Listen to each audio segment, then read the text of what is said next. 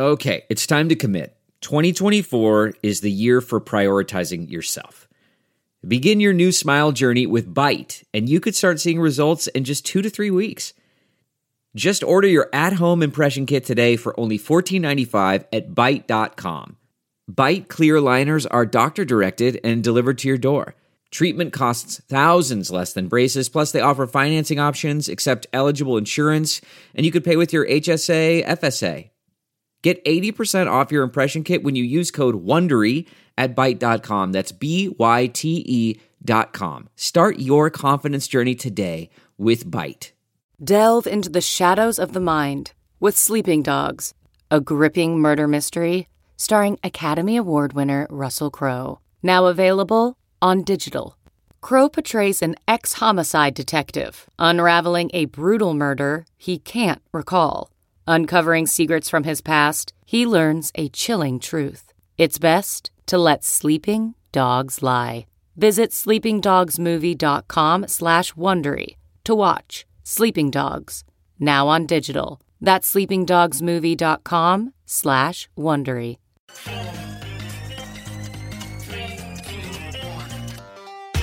Welcome back to The Breakdown, an everyday analysis breaking down the most important stories in Bitcoin, crypto, and beyond with your host, NLW. The Breakdown is distributed by Coindesk. Welcome back to The Breakdown. It is Monday, January 13th, and today is a narrative watch around income share agreements, tokenization, and the hunt for crypto's killer app. So, this was inspired by the fact that today is the launch of Spencer Dinwiddie's tokenized bond for his NBA contract. So, Spencer Dinwiddie plays for the Brooklyn Nets. He has been working to tokenize his contract for months now. And after tons of negotiation and uh, really kind of unfortunately a neutering of what he was going for, he has been able to push forward a tokenized bond on Ethereum that represents something really interesting in the context of how fans might relate to athletes and just we think about the way that people participate in the success of others around them. The other part of this, though, is that on this morning's Messari News Blast, Ryan Selkis wrote about why income sharing agreements might be an early contender, one of the contenders over the next few years for a killer app for crypto. So today I'm going to talk about what killer apps are, the specific context of income share agreements and Spencer Dinwiddie, and then finally we're going to look at some other contenders for quote crypto's killer app, specifically Bitcoin. And we're going to ask about whether in fact the killer app is not these above board mass adoption use cases, but the simple ability to use a non debasable non state money in situations where otherwise you would be hamstrung by the local political or economic reality. So that's what we're going to do today. And to start, let's kick it off by exploring Spencer Dinwiddie's contract and his tokenized bond on Ethereum. Okay, so first let's talk about what uh, Dinwiddie originally wanted to do. And this is uh, Lawmaster, aka Larry Cermak from the block, put it really succinctly and really well. He said, Spencer's original design was to tokenize 40% of his 34.4 million three year contract, which included potential bonuses, for example, for making the playoffs, as well as a player option for his third year. Most of the upside came from the player option. If Dinwiddie opted out of his third year in 2021 and negotiated a more lucrative contract with his or another team, investors would collect the difference between the original contract and the new one. Further, this is still Larry's analysis here. This could have effectively led to the creation of real fantasy sports. Investors could bet on the upside of the last year, and players' value could freely trade on the open market based on how the player performed. It would tie price to performance. So that was the original idea. The problem was that there were a lot of hurdles. The NBA really didn't like this. In their estimation, this was a, a version of gambling. They effectively said that we're not going to allow you to do this and we will potentially threaten your contract. They threatened termination of his contract if he continued without approval. So they went back to the drawing board and continued to persist. And what they came back with is what is theoretically launching today. There's a couple pieces that changed. One, they had to remove the player option. Now, that was the part that was the biggest potential upside. So that's obviously a big deal. Second, the offering is restricted now through Reg D to only accredited investors. So the way that the mechanics will actually work is he's selling a $13.5 million tokenized bond, 90 tokens each being sold for $150,000. So the token sale will last for the next month or so. It starts today, ends February 10th. The tokens won't be tradable for the first year.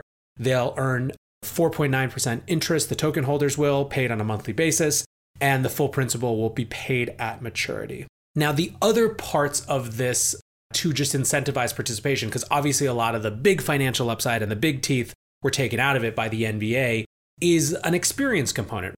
Dinwiddie said that if he makes it to the All Star game and his tokenized bond is actually gone through, he takes eight investors with him as part of the token holder experience. He's also promised to give Bitcoin to all of his teammates. And so that's kind of the, the upside now is a little bit more experience oriented than just strictly speaking financial.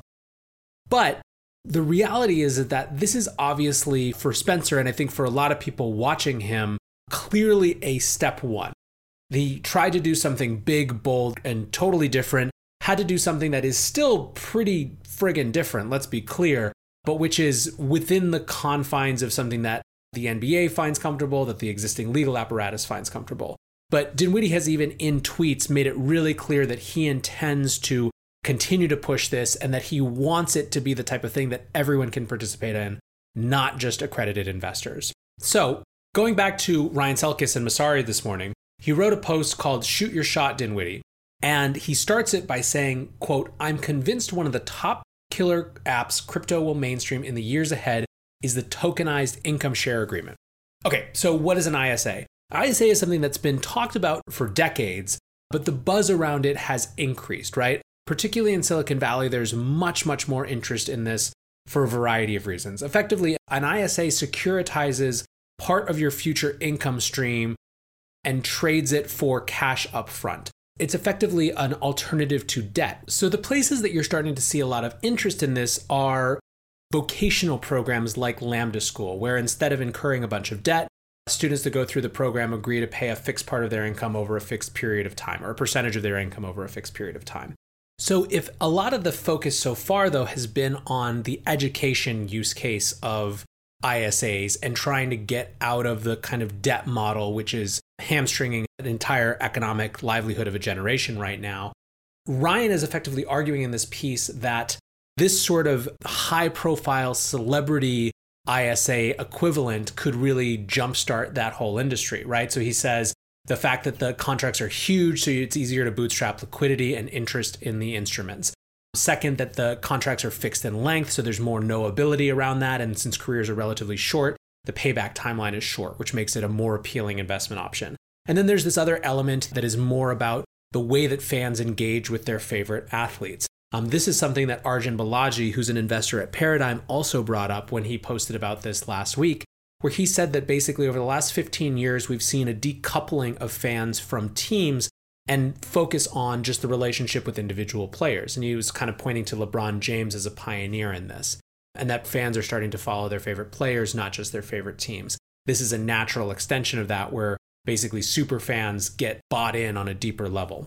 So, uh, effectively, this is all to say that this sort of action potentially mainstreams the idea of ISAs. But then the question is where does this tokenization come in and why does crypto matter? Well, let's turn to an article by probably the Silicon Valley investor who's thinking honestly the most about ISAs, who's Erik Torenberg. Erik Torenberg wrote a piece last year called Life Capital. And he's talking about the entire history of ISAs. If you're interested in this, you should go check it out. But he comes to the point about why crypto. And he says crypto can securitize so much more than we currently do. In essence, we can tokenize ourselves and all future income. Once these personal tokens exist, they can be traded instantly anywhere in the world with infinite divisibility. Arbitrageurs and professional traders could create new financial products, i.e., ISA aggregations, and buy sell with each other to price things to near perfection. So, the point about this is that once you introduce tokens, you create a radically different profile for the market, where basically market efficiency mechanisms kick in. And instead of it just being a different form of charity or a different form of debt, you actually create entire new economic networks around it. That's why this tokenization piece of it seems so interesting, right? This is an area potentially where it's not uh, tokenization for the so- sake of tokenization. Tokenization potentially answers some of the challenges of ISAs, including liquidity, price discovery, etc. So, what do I think? I think that ISAs are going to be a part of the conversation over the next couple years. I just I can't imagine that it's not. We're looking for solutions to issues like student debt, and there are lots of them. There's lots of ways to attack this problem. There's kind of the popular Democratic candidate answer of making college free, different structural changes in the nature of education in the form of how people get trained and what they do. There's this sort of ISA. I think it's going to inevitably be part of the conversation. I also can grok how tokens potentially create more efficient markets around this, how the tokenization aspect is actually relevant and important, right? It's not just some random thing from people who are looking for a purpose for tokens, but can actually solve problems. Now, how that will bear out in reality and whether the beneficent and useful mechanisms of tokens are how it actually plays out or whether it in fact becomes just another category for kind of abuse and rampant speculation, I think is a much different question. But I can grok that this is why people would be interested in tokens in the context of ISAs. I think another point worth mentioning is just the extent to which the sports domain is becoming a leader in kind of pushing the ideas and the actual assets in the digital asset space to the mainstream, right? You have Russell Okung, who's in the NFL wearing Bitcoin or BitPay server, BTC Pay server cleats, and is just screaming about it on Twitter every day. He's hosting conferences. He's getting his teammates on Periscope to talk about it, just really spreading awareness in a big way. You have obviously Spencer, who's going to the next level and actually getting people to participate in a, in a real financial and tangible way while also evangelizing. So that's really interesting to me to watch just what it might do for this sector that so many athletes are seeing these tools, these cryptocurrencies, as tools for asserting control over their own careers. But I also think we should note that ISAs aren't the only place that people are looking for killer apps. So, going back to the idea, what is a killer app? A killer app is a technology application that drives mass adoption of a technology. So, basically, it's an application that's so valuable to people that they're willing to go figure out how to use a new technology in order to get it. So the Netscape browser is often cited as the first killer application of the internet. Napster is often cited as one of the early killer applications for the internet for people to do P2P file sharing.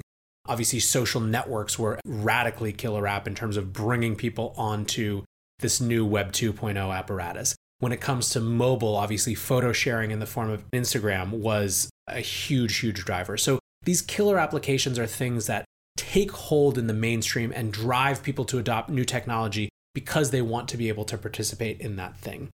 We talk about killer apps in the context of crypto because often it can feel like a technology in search of a demand, right? A technology in search of a need, a technology in search of adoption. Most of the people who are into this industry, it has to be said, are still really, really early adopters that creates a certain amount of insularity where a lot of us think similarly. And, and it's funny sometimes, given how vicious the tribal battles can be, that so much of the disposition of participants in this market is still shared, as it re- at least compared to the rest of the markets. So, what are the other places that people are looking in crypto for killer applications? Well, one that I heard a lot while doing the breakdowns, end of year recaps, and 2020 predictions was the idea of under collateralized loans on DeFi. Obviously, at this point, we're now really familiar with over collateralized loans. We're seeing a lot of permissionless loans in the form of these different lending platforms. Now, people are trying to figure out how to do under collateralized lending in a permissionless way. The idea here is that if people can figure it out, it is potentially game changing to allow people to access the resources they need outside of kind of a predatory centralized structure seems like a really valuable goal, especially when you see the abuses. Now, there are huge, enormous challenges for that. In fact, this weekend, there was a massive and kind of very intense debate kicked up by Taylor Monahan from the CEO of MyCrypto, who was also one of our guests actually on that breakdown end of year podcast about the challenges of decentralized identity and how it can turn into a surveillance system really quickly. So, Under collateralized loans on DeFi are something that people are extremely excited about, but there's a huge number of unanswered issues. Another area where people are looking for this idea of a killer app is NFT driven games, right? So NFTs, non fungible tokens, are basically unique digital assets. So, whereas in the context of digital monies, you want every token to be equivalent to every other token, you want them to be fungible. The idea of NFTs or non fungible tokens is that you actually want that uniqueness as a property, right? And so, where this comes to bear is in contexts like games, where you want people to be able to own their own digital assets. You want people to be able to do missions in the game and collect unique things that have value because they are unique. You want people to be able to then control them, right? Not subject to the rules of the game. There's a famous anecdote about Vitalik and how, uh, effectively, because of a decision from Blizzard, who owns World of Warcraft, Vitalik lost a huge amount of effectively the digital representation of his effort overnight because of some decision. And it taught him the evils of centralized decision making. And that was a very inspiring moment. So now what's happening with a new generation of game designers is that they're saying, well, what, what would the opposite look like? If you were able to actually own, truly own your digital assets, you could do things like sell them in secondary markets in new ways. You could create secondary markets for valuable assets. So you could actually create more economic activity that is currently allowed. You could have a different level of collectability, right? If a certain card was used in a huge tournament, some collector could actually buy that actual unique, cryptographically verified, unique digital asset. And so on and so forth. There's a lot of other use cases of, of Nifties or NFTs, depending on what parlance you go with. But the point here is that people are really excited about this because it's something that has no equivalent in the digital world. Digital assets are defined by their replicability, right? So this potentially offers something really different here. Again, you have a challenge of you sort of have to have an experience underlying NFTs, I think, in terms of like a game experience that justifies the reason that people would care about why they're unique in the first place. So I think that that's one where we can't put the cart before the horse. You have to have the experience in the environment that creates the demand for the NFTs. But still, it is in this category of people looking for killer applications for crypto. Here's the real rub the question is whether crypto is the type of industry that is going to or needs to have a killer application in the same way other technologies have. So, this is a question that I think was stirred up most recently and in the biggest way by Jill Carlson's end of year post for Coindesk, which she titled, or actually, to be fair, the Coindesk editors titled, Cryptocurrency is most useful for breaking laws and social constructs. And I'm actually just going to jump to her last sentence because it really captures the whole thing. To judge cryptocurrency based on mainstream adoption is to judge it on a metric it was never designed to achieve. And effectively, what her argument is, is that the real killer application for cryptocurrencies is to allow people to transact in ways that would otherwise be censored by local political regimes or local economic mores, basically the real value is in those transactions, which previously could not have happened otherwise. Now, this kicked up a lot of dust because people reacted, they almost had PTSD of fighting for five years or whatever, the narrative that Bitcoin and cryptocurrencies were just drug dealer money or terrorist money. They were just for black market activity, right? And that's not really what she was saying, although certainly inevitably those types of activities are a part of a technology that enables otherwise censorable transactions to go through. She was talking more about places that have political instability, where this allows people to opt out of the local economic structure. So, this is a hugely important point. And I think my take on this, and maybe the, the place that I want to leave this conversation today, is that I think that this industry is really starting to outgrow the label that we have put on it as a single industry.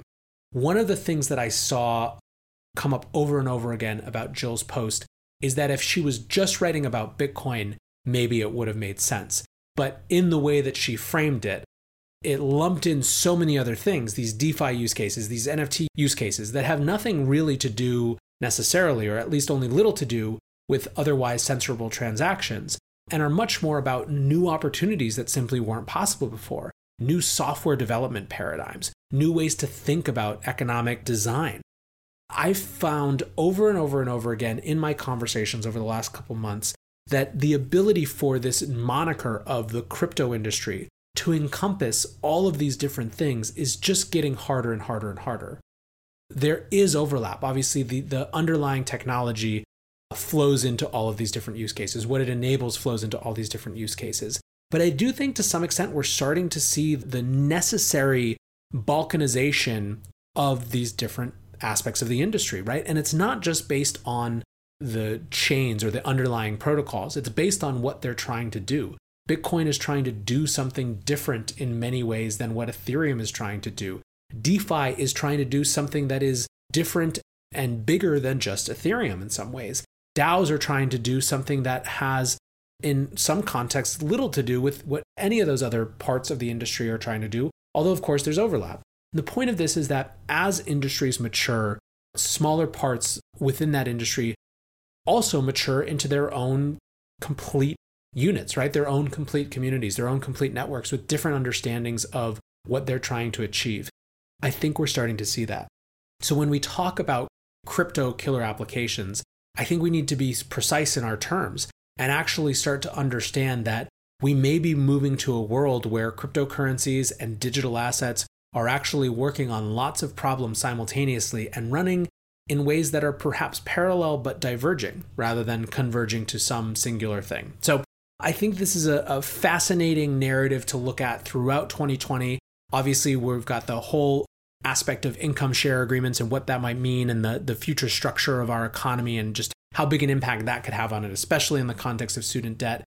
But there's this question when it comes to crypto of, of killer apps, which I think is going to continue to come up, right? We've got the mass adoption conference, massive adoption coming up in February. The whole point is to ask this sort of question. So I think you're going to hear more about it this year. For now, thanks for hanging out and listening to my little take on it. I'll be back tomorrow with a normal, here's the news, here's what it means type of breakdown. But until then, thanks for listening, and I will catch you soon.